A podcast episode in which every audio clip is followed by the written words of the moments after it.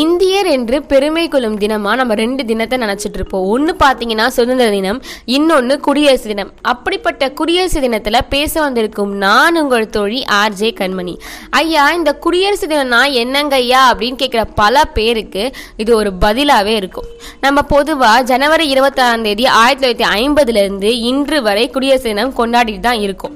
அந்த வரிசையில் பார்த்தீங்க அப்படின்னா 72வது குடியரசு தினம் தான் நம்ம கொண்டாட போடுறது. இந்த குடியரசு தினம் எதுக்கு கொண்டாடுறாங்க அப்படின்னு பார்த்தீங்கன்னா, இந்திய அரசியல் அமைப்பு சட்டம் உருவாக்குன நாள் தான் இந்த குடியரசு தினமாக கொண்டாடப்பட்டு இருக்கு.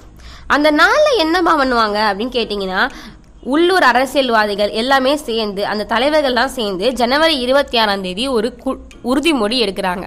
என்ன உறுதிமொழி அப்படின்னு பார்த்தீங்கன்னா, பொருளாதாரம், அரசியல், கலாச்சாரம், ஆன்மீகம் இந்த 4 விதத்திலுமே நம்ம தாய்நாட்டிற்கு கேடு விளைவிக்கும் அரசாட்சிக்கு நம்ம அடங்கி நடந்தோம் அப்படின்னா நம்ம இந்த மண்ணுக்கு செய்கிற துரோகம் அப்படின்னு சொல்லிட்டு ஒரு உறுதிமொழி ஏற்கிறாங்க. ஆகஸ்ட் 28 1947 அரசியல் அமைப்பு உருவாக்க அம்பேத்கர் தலைமையில் ஒரு குழு அமைக்கிறாங்க.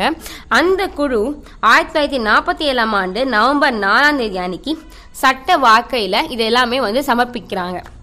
2 வருடம் 11 மாதம் 166 நாட்கள் ஒரு ஓப்பன் கான்ஃபரன்ஸில் பல விவாதங்களுக்கு இடையே கடைசியாக பார்த்தீங்கன்னா ஜனவரி 24 1950 308 பார்லிமெண்ட் மெம்பர்ஸுக்கு கீழே இதெல்லாம் சாங்ஷன் ஆகி ஆங்கிலம் மற்றும் இந்தியில் இதை எழுதி வெளியிடுறாங்க. அன்னியிலிருந்து இன்று வரை இந்த அரசியல் அமைப்பு தான் நடந்துட்டும் இருக்குது. எப்போதுலேருந்து இது நடந்துட்டுருக்கு அப்படின்னு பார்த்தீங்கன்னா, விடுதலை பெறுவதற்கு ஒரு 17 ஆண்டுக்கு முன்னாடியே நம்ம மகாத்மா காந்தி ஜனவரி 26 மக்களாட்சி மலர்ந்த நாளாக சொல்லிக்கிட்டு இருக்காரு. அதனால் நம்ம குடியரசுத் தலைவர், அதாவது குடியரசு தினமாக கொண்டாடிட்டு இருக்கோம். அதன் பின் சுதந்திரம் அடைந்த பின் நேரு தான் நம்மளோட முதல் பிரைம் மினிஸ்டர். அவர் இதை ஏற்றுக்கிட்டு அன்னியிலிருந்து குடியரசு தினத்தை கொண்டாடிட்டு இருக்காங்க. எப்படி கொண்டாடுவாங்க, அதோட முறை என்ன அப்படின்னு பார்த்தீங்கன்னா, நம்மளுக்கு இந்தியாவோட தலைநகரம் என்ன, டெல்லி. அந்த டெல்லியில் நம்மளது குடியரசுத் தலைவர் மூவர்ண கொடியை ஏற்றி வச்சுட்டு இந்திய படை இராணுவ வீரர்கள் அவங்கெல்லாம் அந்த அணிவகுப்புக்கு மரியாதை ஏற்பாங்க. அப்புறம் இந்த இராணுவத்தில் சிறப்பாக பணியாற்றிருக்காங்கல்ல அவங்களுக்குலாம் விருதுகள் கொடுப்பாங்க. இதுவே ஒவ்வொரு மாநிலத்திலையும் பார்த்தீங்க அப்படின்னா அந்த மாநிலத்தோட ஆளுநர் கொடியேற்றி அங்கே இருக்க காவலர்கள் மரியாதை ஏற்பாங்க. அந்த காவலர்களை சிறப்பாக வேலை செஞ்சவங்களுக்கு பதக்கங்களும் மரியாதைகளும் கொடுப்பாங்க.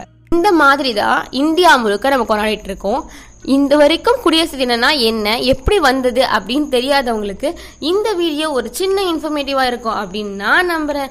ஸோ இதோட நான் கடையை சாதிக்கிறேன். நேரம் வந்தாச்சு. Until then, stay tune with RJ Kanmani. Bye bye.